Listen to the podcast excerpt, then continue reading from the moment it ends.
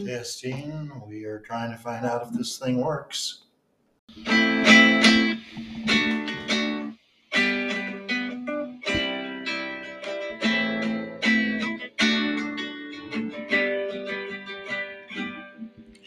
Hello, everyone. This is Shannon Christensen, and I'm here with my parents, Max and Pat Haderlie, on episode eight of their uh, personal histories. Let's go ahead and start. I guess we are in the teenage years at this moment for today. As I have already mentioned, I had a paper out, actually had multiple paper outs, and we've talked about that. But the paper outs came and went a little bit. And so, someplace approximately about 15 years old, I think, I was 15 because I think Uncle Lloyd was about 16 or something on that order. During the summertime, for whatever reason, I didn't have the paper out anymore. I can't remember what Uncle Lloyd was doing. But our bishop, Bishop Don Rigby, came to us one day in our house. And I'm pretty sure he spoke to our parents along with us, although I cannot remember that, but I'm sure he did, and asked us if we would be willing to come and work for him. Because I don't know who had been working for him before that he was a farmer and he was a big farmer. I mean, he had two farms. One was out west of Snowville, Utah, which is west of Tremonton. How far west of Tremonton is Snowville? 20 miles or 25 or something. Then he had another farm, which is kind of the base place where he actually sort of lived in a place called Bancroft, Idaho, which I had never heard of at that moment. Anyway, to our young kids' mind, this was just beyond, at least to mine. I, I can't remember what Uncle Lloyd thought about anything.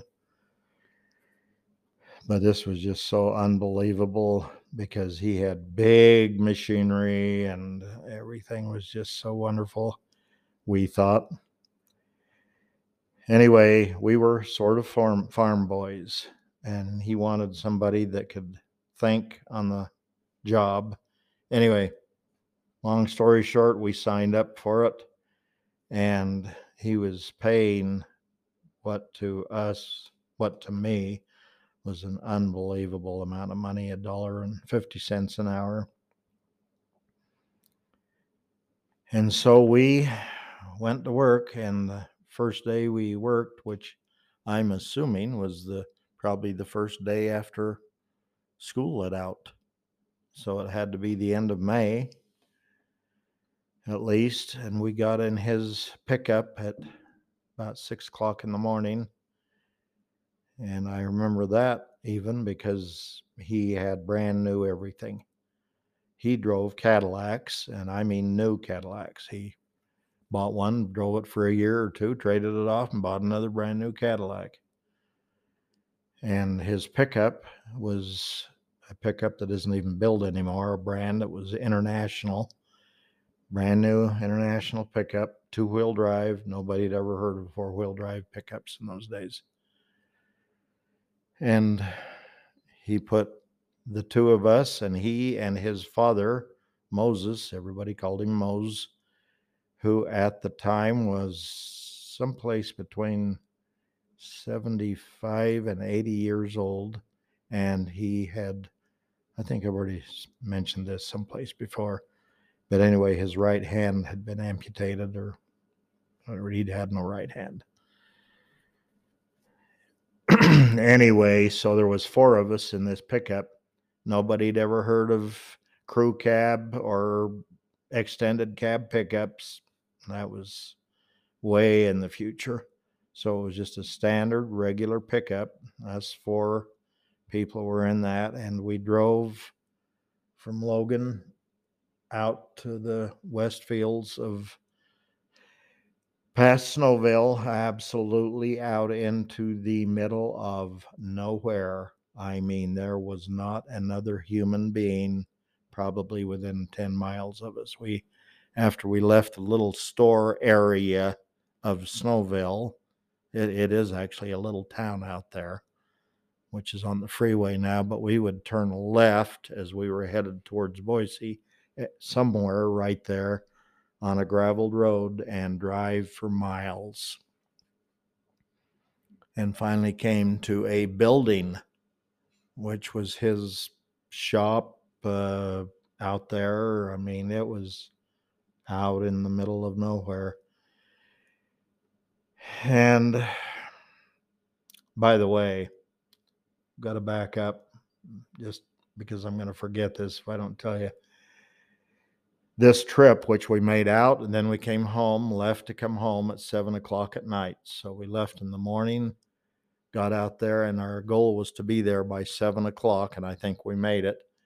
The trip uh, after we got from Logan to Tremonton, which I think most everybody knows that road, but from Tremonton on was just a regular road. I don't think there was such a thing as a freeway out there then. In fact, I'm don't think there was any freeways anywhere. No free freeways were in the future too. So it was just a regular two lane highway, but we traveled it at 80 miles an hour. Um, I remember that we traveled at 80 miles an hour everywhere we went in that pickup. And as time went on over the summertime, we all drove, including me. I had a driver's license, and so I was driving to this international pickup. It was brand new. It had zero luxuries on it because no pickups had luxuries. Power steering and a radio, I think, were the two luxuries that came on any vehicle. And so it had a standard transmission and a radio and a heater. That was what it had. And I drove 80 miles an hour too. Everybody drove 80 miles an hour. And it wasn't hard to do it after the first few days, especially coming home. Anyway, so back to the original story. Now we're going out there each day Uncle Lloyd and I would be taken to our piece of machinery, whatever it was we were doing. So in the springtime, in the very beginning, he put took me, I'm going to say took me first. It may not have been the case. It might have been Uncle Lloyd first. But he took me out to my tractor, which was a D6 Cat. It was a huge tractor to me. I mean, I I'd been on tractors my whole life, and he put me on this cat, and it had a cab. When air conditioning was way in the future too, but it did have a swamp cooler on it, which I found out about swamp coolers now at this early part of my life. And we would get the tractor started, check the oil, and do what we had to do get the tractor started and whatever was behind it. Uh, I'm going to guess I had a disc behind it at that moment because this was in the spring and we are preparing the earth for planting. So I had a disc and it was a huge disc. Uh, everything was huge out there. It was just the desert, absolutely the desert. Dry farm ground. That's all since changed. But anyway, so the machinery behind this tractor was, I mean, on our farm in Freedom, we had a 12 foot disc, offset disc, which was the best, biggest disc in Freedom when we bought it. And it also weighed about three and a half ton and took our big tractor to pull that disc. Several people borrowed it, and there was a couple people could, couldn't even pull the disc without putting it in the ground, much less putting it in the ground. But anyway, this was not a 12 foot disc, it was a 45 foot disc. So it had this huge tractor in front of it. And as soon as it was started and everything looked like it was okay, Bishop Rigby and Mose and Uncle Lloyd got in the pickup and left. And that was the human, last human being I saw till seven o'clock that night when they showed back up to pick me up. And that's why I wanted farm boys because if anything went wrong, you fixed it. There was no phones, no anything, no two way radios, nothing. And anyway, I was still that first day, oh my criminy, it was so exciting. And they left, got in the pickup, and I watched it drive away. This farm was big enough that wherever they went, I had no clue. I couldn't see them. There was, you couldn't, there was no human beings, period. I didn't even see any jackrabbits. I mean, there was nothing. It was me and that tractor and disc. And we had, they had a fuel tank on a trailer. So we had fueled it up and we had gone to the building first, hooked onto the fuel tank, and then they would drag it around to each machine with to fuel it up with diesel fuel. Then I got on the tractor and went out there, and oh, I thought I was absolutely in heaven. Absolutely. For about a half an hour. And this tractor was big enough, it had enough horsepower that, and I think it had a five speed gear grinder transmission in it, which didn't bother me in the slightest. I knew how to run all that stuff. And it would pull this disc in third gear or something. I mean, it wasn't first, it was third or maybe even fourth.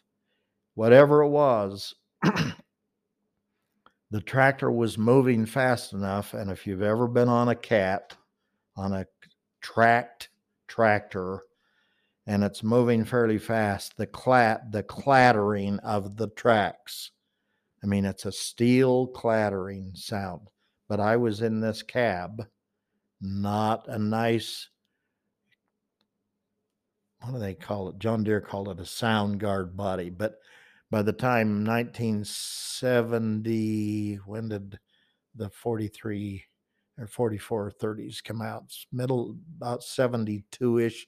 So another three or four or five years from now, or six or seven, they would come out with with uh, cabs on farm machinery that were sound um just i don't yeah they took out much of the sound of outside but this was before that.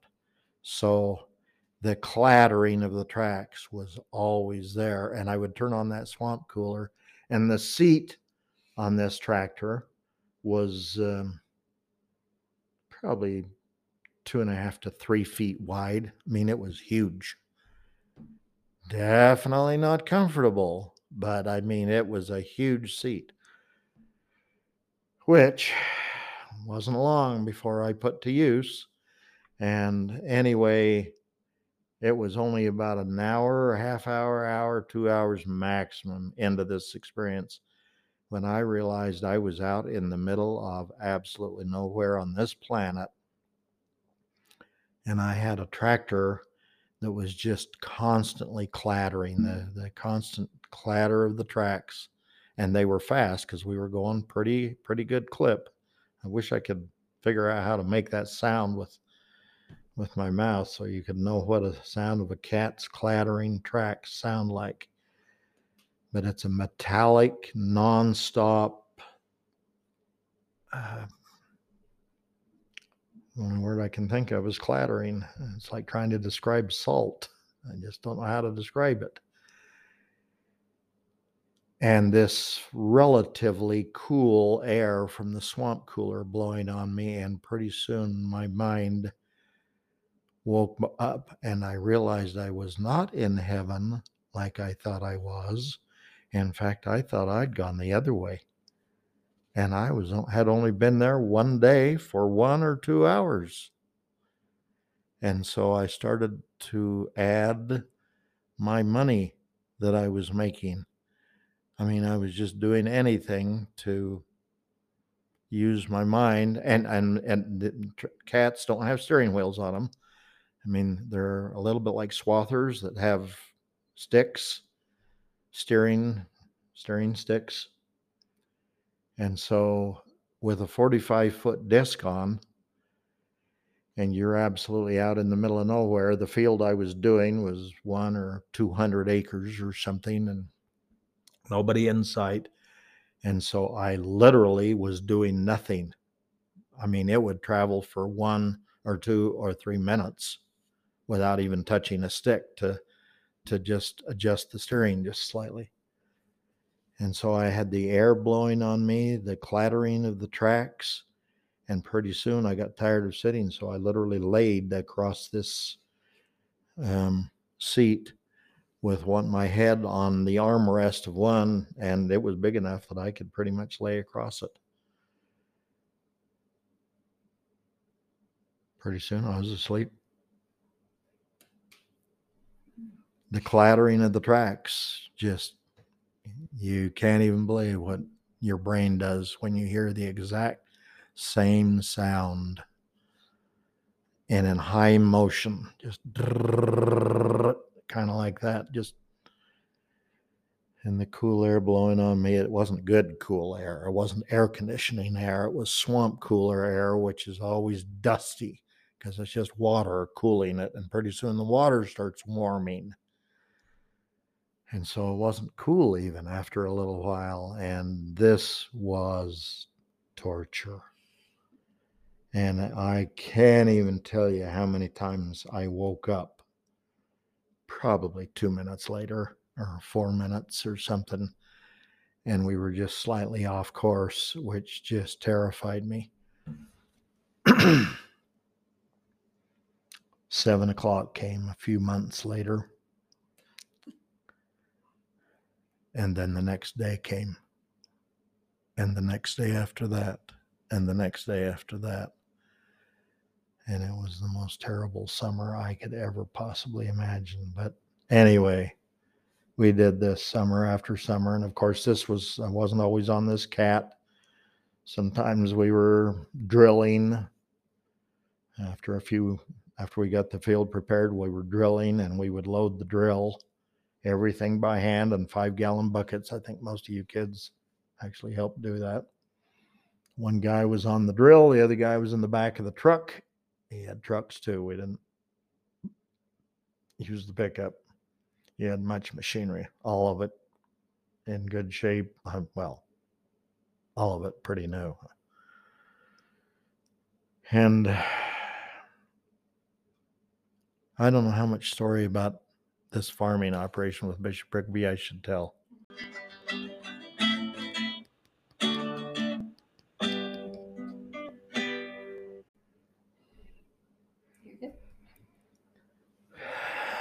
Back to Bishop Rigby.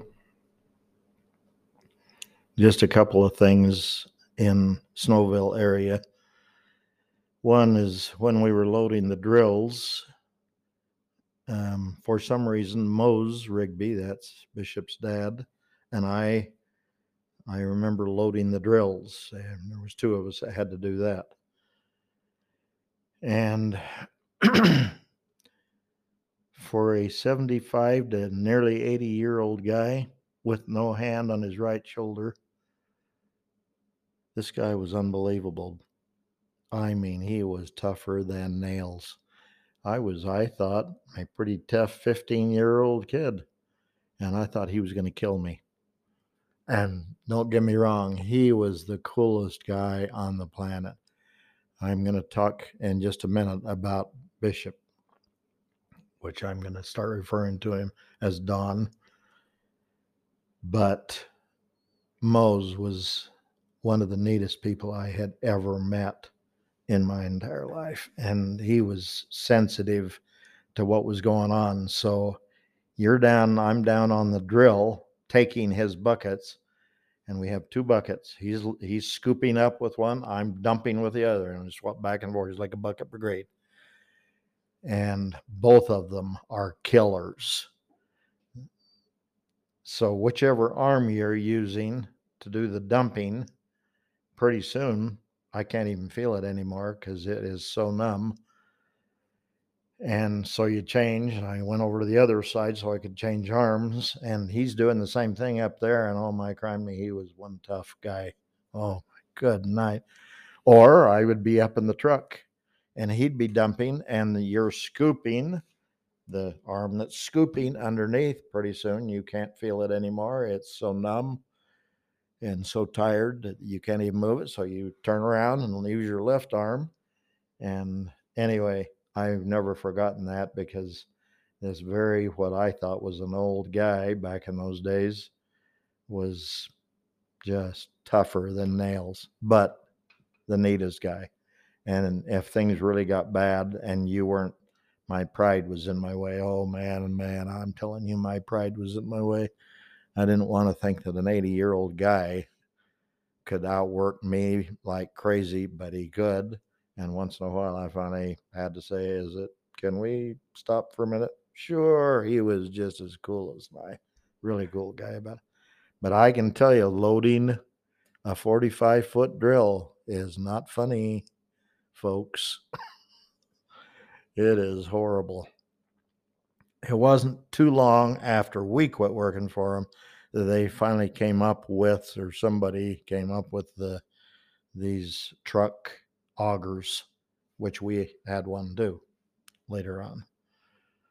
So all you had to do was push a button and drive along, and it would fill it up. But we did it the other way for a while. Well, that was pretty much Snowville. After we got the crops in in Snowville, then we made the migration to Bancroft. And so we were all driving down the road, no freeways. And I haven't, I can't remember how we got there. I just can't remember how you get there from Snowville. Go over to Tremonton, I'm going to guess, area, and there must have been a road. Was Highway 89 or Highway 89 went from Brigham down to Salt Lake? Must have gone north too, up to Pocatello. I'm sure it did.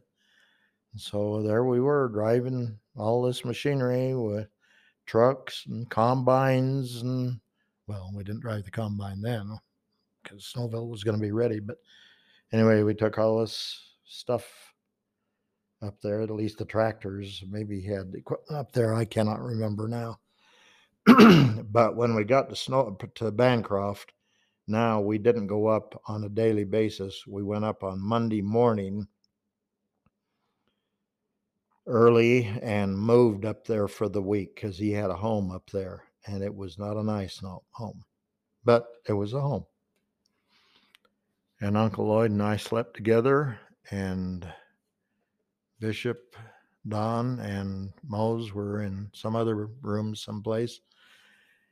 And we would do the same thing there. We operated the machinery for whatever we were doing during the day, and then we'd come in at night. And there was a a uh, cafe in Bancroft, which I don't know if it's still there or not now. But there was a cafe there. I think there was only one. And every single night we ate at the cafe. We didn't eat anywhere in Snowville. We just came home, getting home about eight o'clock at night. Um, back to Snowville for a second, and we would go have a shower, and our mother would feed us supper, and we would drop into bed. And that was our life all summer long until we went to Bancroft. Then we would go to the um, cafe. We would watch Don order, and whatever he ordered, we ordered because we didn't dare do anything else. And then, and we said nothing. It was a conversationless eating because by this time we had very much learned to fear Don. He was a different person in the church house than he was on the farm. Oh my criminy, was he a different person? He was the most terrible tyrant you have ever seen in your life and the most foul mouthed person I ever heard in my life. Mm-hmm. I I nearly fainted when I heard how, especially if he got mad, and he got mad easy. His fuse was so short you can't even believe it.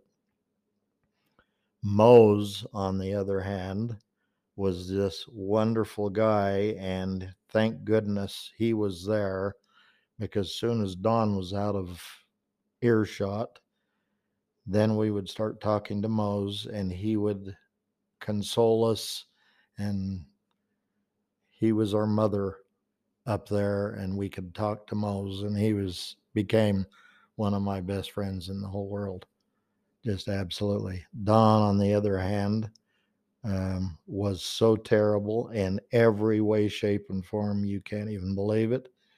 And so this evening meal at the cafe was dead silent, except for maybe a couple of words that Mose and Don said to each other. I don't remember they said much to each other either.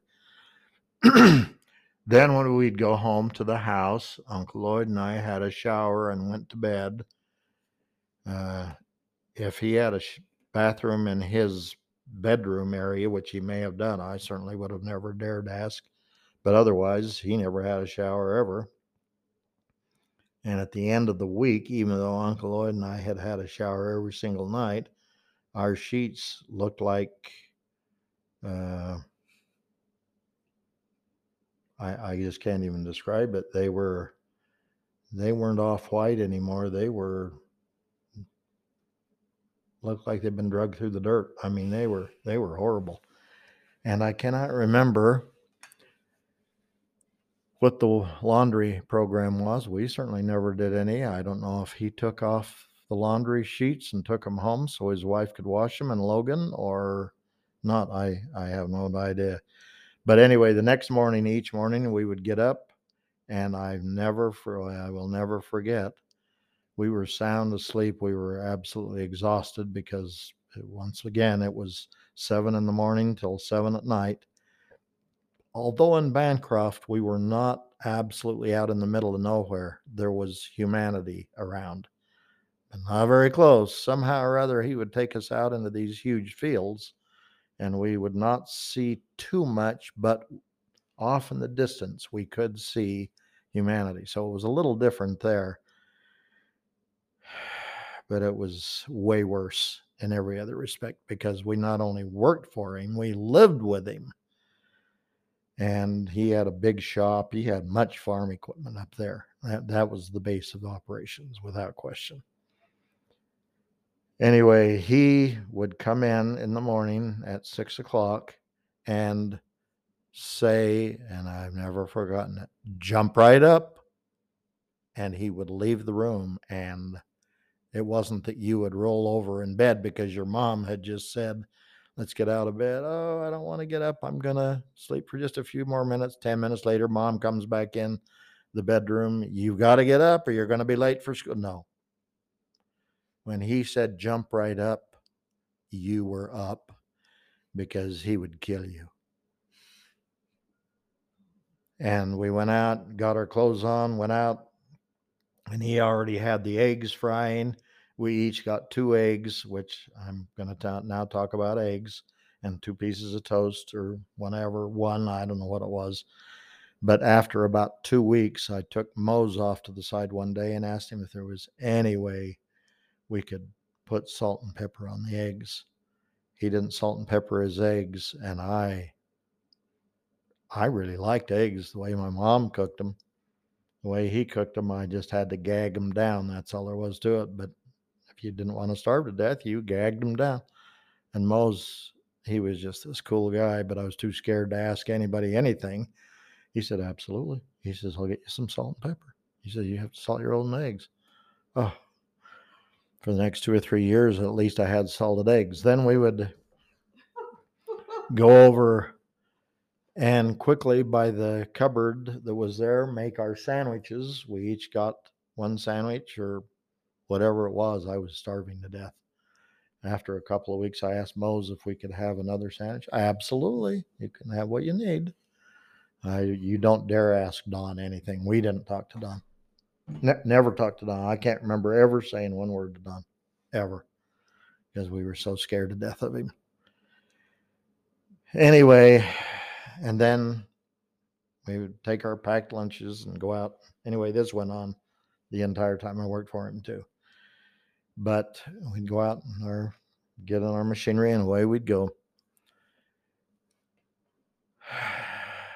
But one little example I remember of his niceness to us, Don, I was out in his big shop. It was a big building and big Quonset, I think, shop, concrete floor. And I happened to be, I don't know if this was in the morning or evening, or maybe it was during the day, and we were harvesting. Now, had to be in been early in the in the summer of the first year. So I don't know what we were doing, probably disking or something. But at that moment, I happened to be in the shop doing whatever. I don't know what I was doing, but he happened to come in the shop too.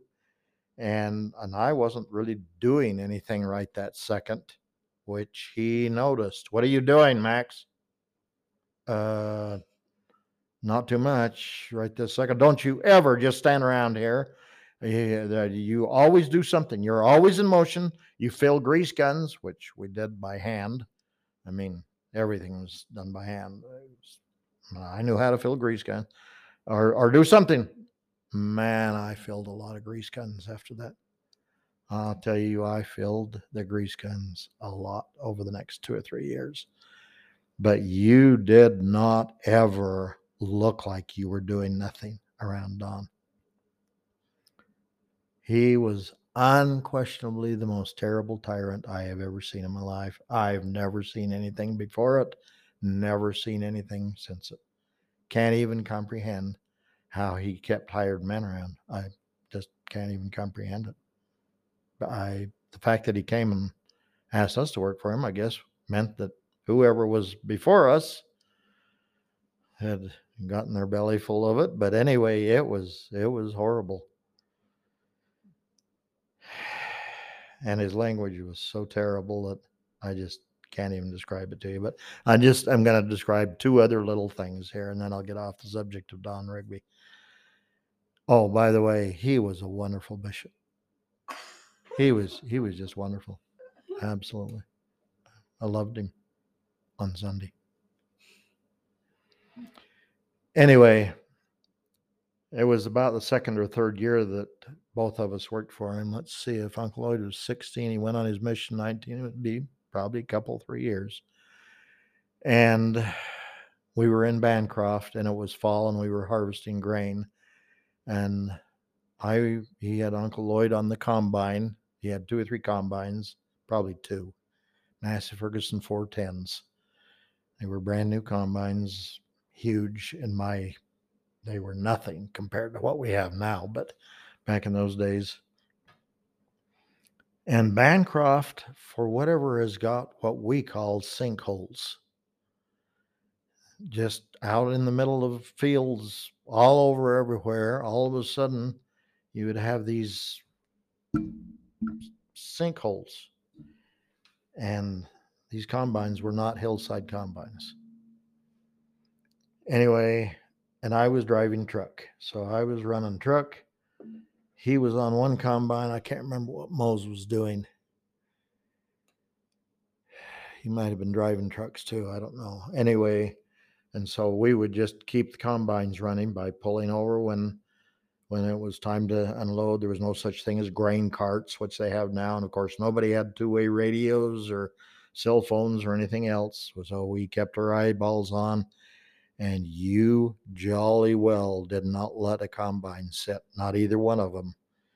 I mean, when that combine stopped because it was full of grain and you could see the bins, so you could see the grain on top of it, you had better be within 20 feet of it, ready to dump if you wanted to live through the day. so we never went to sleep in the truck or we never were doing anything wrong uh, he did not treat Mose too good either, I can tell you. But he was his dad, and he, I, I don't know. I'm not going to get into that. It was just a different situation. But anyway, one day, Uncle Lloyd, I was at his combine, and he had his spout over my truck dumping, and he said, "Quick, get in here." This was Uncle Lloyd he's 16 or he was probably 17 or 18 probably 18 by now. I was probably 17. He's just jumping here really quick, and we were on the downhill side, which meant the truck was in the way from where Don was on the other con. We were both in the same field. We were all in the same field. so we could see each other, which was really scary. Anyway, we didn't want him, and Uncle Lloyd didn't want him either, seeing me get out of my truck and get into the combine to have a conversation with him. You, you just didn't do anything. Anything that looked slightly funny in any way, shape, or form, you didn't do it. But the truck was in the way, so he couldn't see us. So he says, Jump in here real quick. So I jumped in there and he said, Let me show you how to run this combine, just in case he ever has you run one of these combines, because he never trained you to anything. Don didn't train anything to anybody. That's why he wanted farm boys. So he could put me on that cat. I don't remember them saying one single thing to me about that cat. I just learned how to just jumped in and figured out how to do whatever it was. And anyway, same story on the combine. So he showed me the controls on the combine for 30 seconds or 45 seconds because that's how long we had before the bin was going to be empty. And Bishop and Don, he could be seeing, he could see that combine dumping grain into that ground, into that truck. And when the auger was empty, and you can see that, and I had better be on the way within 12 seconds or I'm going to be dead meat. Anyway, Uncle Lloyd knew that. We both knew what was going on. We talked to each other real quietly at night in our bedroom together. We Never saw each other during the day. It was only about a two or three weeks later, or I mean, two or three days later, that something happened. I don't know what it was. And Uncle Lloyd got asked to go do something. Max, jump in that combine and take off. So now I was on the combine, which I now knew how to run. Anyway, one other quick story. Uncle Lloyd got too close when he was circling the the the uh, sinkhole one day, and he tipped the combine over.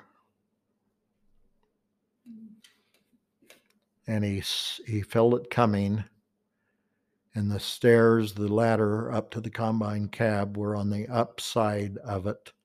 So when he felt the the wheel starting to come off the ground, he did the only thing he could do, and that was he ran out and jumped as hard as he possibly could away from the combine, just as it went over the top and landed on its top. Then he did the other thing that I probably would have done too, but he was smart enough to do it, and that was to go over to the highway, which wasn't too far away, and he thumbed a ride to Logan, You serious? I think. He just left. I'm pretty sure he did. Maybe I, I don't know. I honestly I can't remember. If he didn't do it, he should have. But anyway, this was not a good day in the history of the world. Anyway, I guess he didn't go to Logan because I don't know where he went. I can't remember seeing him anymore that day. He did. I don't know if he did go to Logan. It almost seems like he did. I'd, I'd, I'd have to ask him. But he left someplace, and anyway, because he knew he was going to die anyway, he just as well die someplace else. Anyway, oh man. To talk about Armageddon. It, it was, holy mollies. Anyway, and I can't remember if Uncle Lloyd was there anytime during the day or even the rest of the week. I, I just can't remember now, but whatever it was, it was so terrible you just can't even believe it. But I'll tell you one thing that did give me a little bit of a shot in the arm. I heard through the grapevine later on, a few days later, that his wife, Virginia, his first wife was Daisy but the mm. second wife was Virginia, and that was the one we knew. Had really ripped him up for how he had treated Uncle Lloyd. I mean, she really tore into him because obviously they got back together again somewhere. It might have been in, in one hour, might have been a half an hour. I don't know. I can't remember the circumstances that happened. I wasn't there. but it was an unholy deal. But anyway, that was a that was an experience Uncle Lloyd has to talk about because I don't I wasn't there. And there was one other thing I was gonna remember to say, which I have now forgotten. Oh, nope, I just remembered it. One of those times when we came home on Sunday, Saturday afternoon, and it was fairly early. I don't know why we weren't harvesting. It just wasn't in a major crop season. So we came home fairly early and it was like four or five o'clock in the afternoon and it was just so wonderful. I just couldn't even believe it. and Mose, this was several, two or three years later now. So he had literally become one of my just dear friends. And Don had become enemy number one in this world to both Uncle Lloyd and I. Anyway, Mose asked me, I don't know if it was that day or maybe it was earlier in the week when we were together one day, told me that he was buying a new car and he was flying to Detroit to get it. And it was an, a Chrysler Imperial, which was the highest dollar car you could buy in America, practically. I mean, not a Mercedes or the European cars, but and Chrysler had their Imperials, Cadillac was General Motors, and Lincoln was the Ford motor, the high luxury cars. Anyway, he was going to buy him a new Imperial and he was going to go to Detroit and get it off the assembly line and drive it home. And he asked me to go with him. He wanted me to go with him and help him drive home his new Imperial. It was the most unbelievable thing. I—I just couldn't even believe it. I mean, I was into cars, folks. It's what I lived for. I should have been living for girls, but I was into cars. Sort of knew girls were around, but not much. And I pondered that request. I mean, he was paying all expenses. He was going to fly us out there. We were going to stay in hotels on the way home. And it was just a gesture that was beyond anything I could possibly imagine. And I couldn't imagine it. I turned it down. After thinking about it for a few days, I realized that somebody of my magnitude couldn't. I just couldn't do it. And it would have been fun to be with him. He was the funnest guy, just funnest, neatest guy. Several times when we would come home on Saturday afternoons, he'd pull out his wallet and grab a $20 bill, which was a lot of money in those days, and hand it to me. And here, he'd say, Here, take this and go out, have some fun tonight. He, he was just this cool guy that just almost brings tears to my eyes to think about him. Just so opposite Don. I never took the money either because I knew I wasn't going to go out and have fun. I was going to go home, have a shower, and go to bed. And I didn't care what time of day it was. That's what I did. Now, mom asked one question, which I need to get to And before I shut this thing down. This is way too long. She asked what my dad did while Uncle Lloyd and I, which were his help out on our farm, did. And what he did was gathered up a bunch of city slicker boys from the priest quorum in the Logan First Ward where we lived, where Bishop Don Rigby was the bishop, two or three or four of them, and hauled them to freedom. And they lived with him for a week. This would be during haying season. I don't have a clue what he did the rest of the time during the haying season. And back in those days, we did all haying by hand.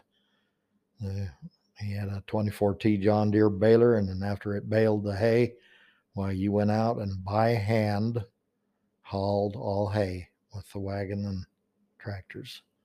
So he hauled all these kids out there to do that. And to say the least, it was a disaster.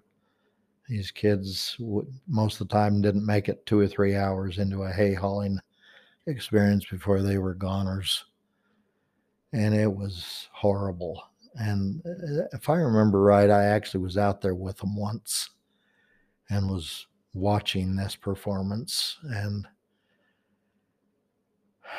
I don't know how my parents lived through us. It was just everything was so horrible. Anyway, to finish off the Don Rigby deal, the last year that I remember anything about it was after I'd come home from the mission field and Mose, not Don, called me one day in Freedom. We were out there and begged. Uncle Lloyd was, I don't know where Uncle Lloyd was, but he begged me to come back and work for him for the summer. I wasn't stupid anymore.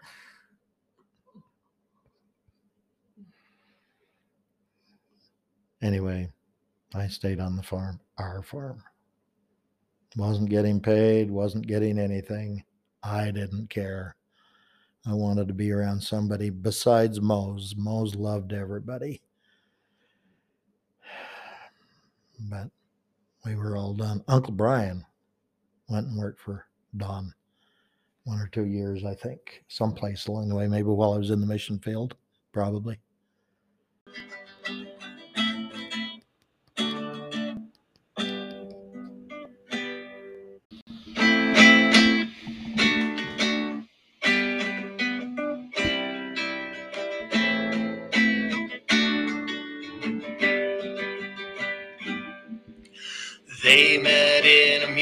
Music class, they both played violin.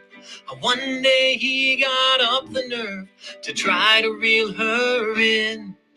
He asked her, Would you like to see my fancy set of wheels? She said yes, and that was that. Soon they became something real.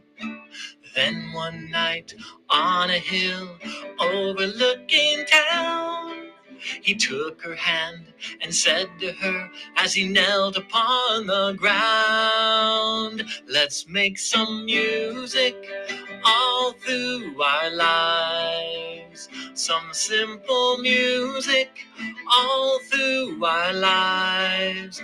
There's a melody I feel when I'm with you.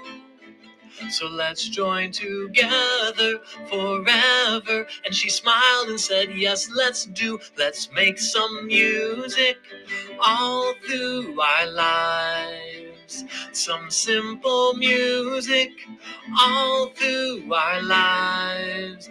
There's a harmony I feel when I'm with you.